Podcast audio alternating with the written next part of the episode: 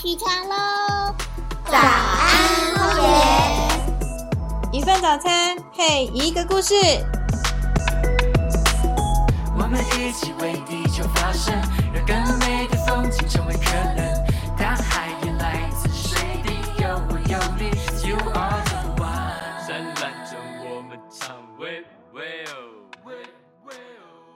大家好，欢迎来到早安荒野，我是台北风味的烟，诶，就是那个在海边会热到冒烟的那个烟，因为常常很多人听到我的名字会突然愣了一下，说诶是什么东西？所以嗯，好，今天呢其实已经过了暑假了，但是我还是要问一下大家有没有去海边玩？想问一下，今天要跟我一起聊天的小俊有没有到海边玩呢？最近期有去海边，大概是去近海吧。哦，近海听起来有点酷哦。那其实呃，我相信可能还是有一点，有些人今年暑假还没有机会去海边，但是不要觉得很扼腕，因为呢，我今天邀请了呃一起来跟我们聊天的，就是我们荒野的海洋专员小俊，要来跟我们一起聊聊今年荒野的大事情，就是海洋倡议。那我们就来听听海洋倡议是在做什么，再去海边。走走也不迟哦，那我们就先来欢迎一下，正式欢迎一下小俊，Hello，Hello，大家好，我是创业保护协会海洋专员小俊，然后平常就是在做一些海洋倡议啊，或是一些环境教育的课程这样子。哦，那呃，刚才小俊其实有聊到说，他最近一期是去了近海嘛，那其实呃我。最近也是工作比较忙一点，所以比较没有机会去。但是我前阵子刚好过生日，我就跟我朋友那个许愿说，我的行程说一定要去海边这样子。因为上半年我参与荒野的活动比较多，时间是在山啊、树林间啊，然后被蚊子咬这样子。那我平常自己本身有一有有几个那个海洋的私房景点。诶，但是我不会告诉你，因为那个地方都没有人，所以算是我的秘密海边花园呐。好，那其实，在过去呢，我也曾经参加过一些就是荒野在推动的一些海洋倡议的活动，譬如说像是国际国际净滩日，就是像去年的话是在那个那个吃肉粽的那个地方。我突然忘记哦，那个新北的 石门十八王宫那边办办那个海洋净滩，然后那里呢，我觉得它的净滩的那个地方跟以往荒野办的净滩的地方不太一样，它是在一个提防里边有一块石滩地，但是有一个一样的事情就是垃圾。非常的多，就是不管在哪里发现，只要是在海边，台湾的海边都很容易看到很多垃圾。那今年呢，荒野的主题又不太一样喽。今年的主题是没素，哎，我发音有点不没素，有点难发音。没素去旅行，好，大家应该有听到一个关键字，叫做旅行。嗯，我想疫情过后，呃，大家简直把。三年没有玩的，一次玩个够，疯狂的去旅行。那这次的旅行是一个什么样的观念呢？我们先来请小俊来分享一下，好不好？今年会想要做旅行这一个主题，是因为就像我们主持人讲的，演讲的。我们在疫情之后，大家开始陆陆续续的，就是各种旅行，不管是国内还是国外。那在旅行过程中，我们一定会住旅店。嗯，那旅店在每一次，大家都会觉得，诶，旅店本来就应该要提供一次性旅宿用品啊。应该没有人没有带回家过吧？就是每一次去旅行，就会把房间里所有的旅宿用品、一次性旅宿用品都搜刮回家，然后可能囤在家里，然后哪一年哪一天想到要出门使用的时候会带出门。但这一次性的东西，可能大家常常会觉得，诶，旅宿本来就应该要提供，嗯，但它其实在每一年，只要我们有去住旅店，使用量是非常大的，嗯，对。那政府这边其实有统计一个数字，我们一年。的废弃物就是我们光铝塑哦，铝塑用品相关的就有八千公吨这么多的铝塑用品产生，八千公吨很多哎，超多，所以我们才想说，哎，借有这个主题，然后又刚好在疫情过后，大家开始就是旅游的这过程中，是不是可以加入这个观念，就是我们自备旅宿用品这个观念。哦，呃，刚才小俊提到那个自备这件事情，其实我近几年来也没有特别啦，只是因为常常会忘记忘记带一些比较私人的用品，所以我就是后来我就自己会习惯，就是装一包所谓的旅行包，里面就是包含所谓的牙刷啊，或者是一些自己比较常使用的沐浴乳啊、清洁乳这样子，然后。现在我也发现，我在订旅馆的时候，常常会下面会特别备注说要勾选说你需不需要一次性的用品这样子。然后有些单位你勾了之后，他好像会给一点小回馈吧，我也不知道，我不确定。那这一次的这个这个倡议的活动主题呢，是有什么方式去做这样的串联？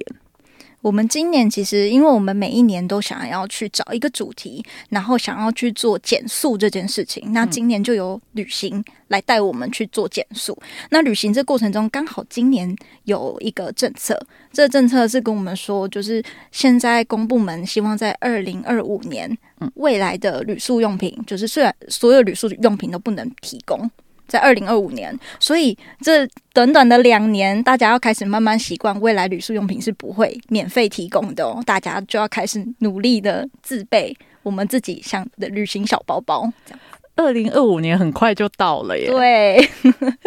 我们从小到大从来没有说要自备这件事情，但我们要花两年的时间，要开始慢慢习惯这个行动。那嗯，其实每一个政策在出来之前。其实应该会有一些配套的措施。那那个荒野在这边有没有一些可以建议大家去算像是培养这个习惯吗？还是就是去渐渐的习惯这件事情？有没有什么方法？我觉得在因为旅行，其实你准备一个旅行小包包，它的重量其实不重。嗯，我们真有换算过，五一定是五公斤以内的重量，就是可能一两公斤，你就可以把这个小小的。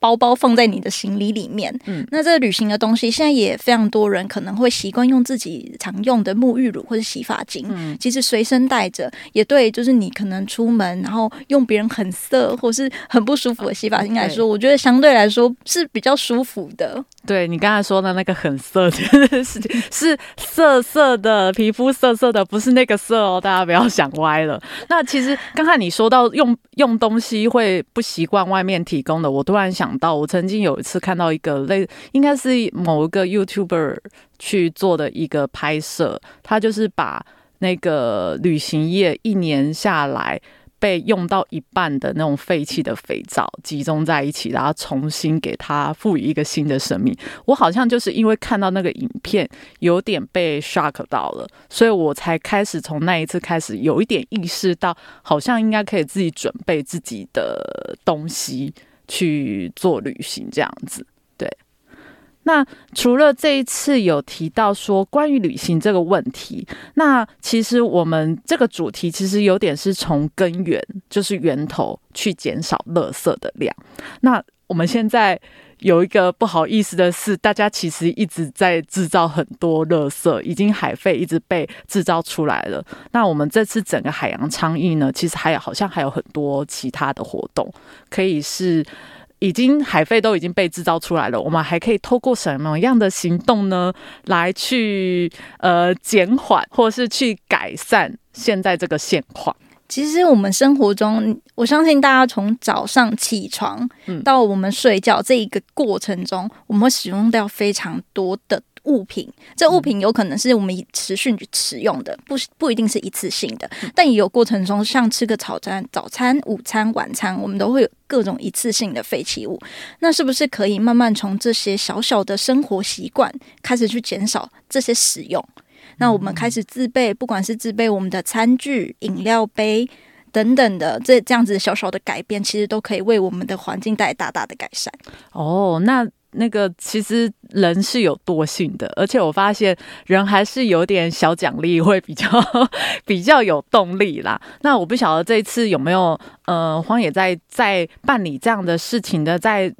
应该是说呼吁大家可以做一点小改变，有没有什么样特别的活动推出啊？我们其实今年海洋倡议，我们想要推两件事情，第一个是对旅旅宿业者，旅宿业者是不是可以？开始慢慢提释放一些环保的房型，然后让我们一些想要开始做环保的民众，然后他们有这样的选择。另外，当然就是对民众去倡议。那对民众这部分呢，当然就是希望民众如果有去，不管是住宿旅店，他们可以自备自己的小包包，然后帮我们做拍照、打卡、上传，然后 take 两个好朋友，那他们就可以抽我们我们这一次的一个包包的奖品，这样子。哦，所以就是不只会那个去，有点像是串联旅宿一起来，就旅旅游业者一起来加入这一次的行列。然后我们的就是身为我的这个，有时候还是会看一些小优惠、小小奖品的那个一般民众，还是会想要看有什么好康的可以拿，这样。所以大家可以就是，哎，这个是活动是从什么时候开始？我们从七月到十二月，然后每一个月都会抽三位，所以大家其实蛮有机会可以中奖的。哦，大家要好好把握。虽然虽然现在我的包包也蛮多的，但是其实呃，包包不嫌多啦，你也可以送给你身边好友，就是身边需要的一些亲朋好友。那除了这些东西，除我们刚才其实我一开始有提到，我过去有参与过，像是。呃，荒野每一年在九月非常重要的那个国际净滩的活动。那国际净滩除了国际净滩，刚才小俊也有提到所谓的近海，其实我蛮好奇的，近海跟近滩有什么差别？可以介绍一下。近海就是洁净海洋，就是我们需要背潜水装备，就是穿嗯穿潜水装，不管是自潜还是水费，嗯嗯。那我们就会潜水到海底，然后去捡海底的垃圾。那我们今年是在东北角嗯龙洞这边去做近海，我们进了三场次，然后其中一场次有七千多公斤的垃圾量被我们从海底捡起来。七千多公斤，七对，不好意思，是七百多公斤。我想要七千多公斤，我是我是刚才说的那个几乎一整年的那个那个礼数的垃圾量，蛮惊人，但七百还是很惊人呐、对，那这其实我们在近海里面捡到最多的是水管，嗯它水管长度这样应该也有，就是真的很长，是在海里面你一个人没有办法捡起，你要两三个人，然后中间接力把它拉拉到水面的。水管是有大概可以感觉得出来是什么用途的水管。嗯，我们是就是现场初步评估，应该是那个九孔池，然后他们可能要灌水啊，还是做一些、嗯对，然后过程中可能遗弃的。哦，所以其实大家发现有一些海洋的废弃物，很多是来自于渔业，没没有没有要那个 diss 谁啦，就是就是其实我们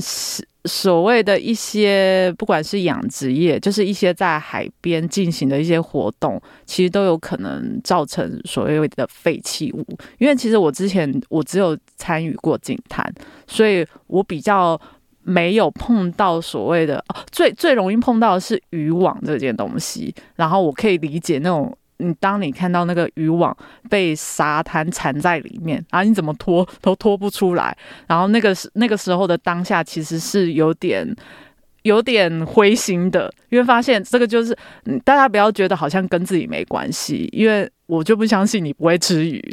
你会吃鱼的话，你会吃海鲜的话，好啦，那个素食者可能就是我就是不会吃。但是其实不管不管是渔业或是农业，它都有可能制造出所谓的废弃物啊流到海边嘛。那除了你刚才提到近近海的这个行动，那我们的荒野海洋倡议活动还有什么？我看这边资料好像还有个什么沙滩安全评估哦，这个我比较少听到。沙滩安全评估皮其实就是用我们平常国际进产常使用的 ICC 表。嗯，那这张 ICC 表上面会登记有各种废弃物嘛？我们常看到的可能保特瓶、饮料杯，这些都是牙刷等等的。那沙滩安全评估其实就是从这个表挑选出比较危险的废弃物，嗯然后我们来做评比。那危险这个海岸线如果废弃物危险的废弃物多的话，表示它的危险程度相对于其他沙滩来说是比较高的。那我们年度每一年就会依照各个海岸线，然后去评比说哪一个海岸线是比较危险的，哪哪些是相对比较安全的。那这个我相信也对于每一个家庭来说是非常重要的。爸爸妈妈一定会挑选比较对小孩来说比较相对安全的对沙滩去做娱乐。那呃，我好奇就是去年去年的统计是不是大概是哪一个区域比较可怕？其实我们去年的数据资料大概是东北角嗯。跟我们大概西南、台湾西南部这边。哦都是蛮多人去玩的地方诶，就是东北角就是溶洞啊那一带嘛，然后西南就是垦 垦丁嘛，或是高高雄对，那个小琉球那一带。对台南这边，哦，然后废弃物其实每一个县市会在海边看到废弃物不一样。嗯它海边的废弃物真的会反映到我们的生活。像我们以前有做一个海废快筛，不知道大家有没有听过？海废快筛之前是依照每个县市，然后去看海边的状况，垃圾量有多少。那时候就有发现一个很特别的，之前在西南半部。的饮料杯，他们是用保利龙杯，大家知道吗？哦，是擦服轻 擦那个吗？对，反正他们就有各种擦的手 之类的，对。然后他们是用就是保利龙杯，那在东北角。就是其他县市其实不太会看到保利龙杯，但从海边再看饮料杯，光这个品相就可以很很明显的看得出，其他县市都是塑胶杯，嗯但是在西南部这边都是保利龙杯比较多。哦，所以其实大家不要觉得，哎、那个海费就是别的地方飘来的，其实不一定。虽然你可能还是会偶尔碰到对岸的可能浮球之类的东西，但是其实应该很多时候是反映在我们的生活上嘛。那我看其实整个海洋苍蝇活动非常多，还有一些海鸟护生啊、讲座啊、影展啊。今年那个海鸟护生，大家可能也有点陌生，可以介绍一下。水鸟护生其实，在我们台湾每一个县市，其实都看得到水鸟。嗯，不管是东东方环景鸻啊，或是一些玉衡科的，你们都可以看到。那它刚好在四月到六月，四到六就是算是已经算是去海边的旺季了耶。对。然后现在有非常多的沙滩车在海边，没这沙滩车对于这些玉衡科的人来说，他们下蛋完之后，其实有看过照片的人会发现，他们的蛋其实跟沙长得几乎一模一样，你是看不出来，远远看是几乎看不出来的。嗯，所以你只要没有一一不小心，就会把人家小宝宝踩死。哈，踩死，所以就是用踩的就可以踩死的那种，对，很可怕哎。就是你到海边，你不只要注意垃圾，你还要注意就是这些玉衡科的生物们生物。所以就是主要是集中四到六月，诶，北部跟南部好差相差一个月，因为、嗯因为气候的关系。嗯哼，对，因为像我之前在带进滩的时候，就是呃，虽然国际进滩是定定在整个九月的第三个礼拜周末嘛，那其实那个时候我也都有有接收到所谓的宣导，是说。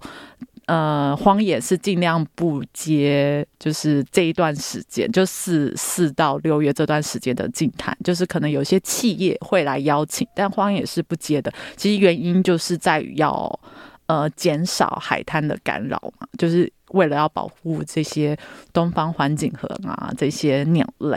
呃，这些鸟类真的很可爱，因为我有时候去海边看的时候，它们的行为真的是非常的迷人、可爱的小东西，这样子。好，那除了这些海洋护生，其实刚才我们提到了那么多活动，我觉得蛮有趣的是，我参加荒野以来，我发现荒野实现了一个所谓的生物多样性的这个这个样子，因为包含我们刚才有听到有海鸟护生，然后有安全评估，然后有近海行动，有近滩，其实都是一件一些。听起来比较劳动力的活动，那有没有比较静态？就是有些人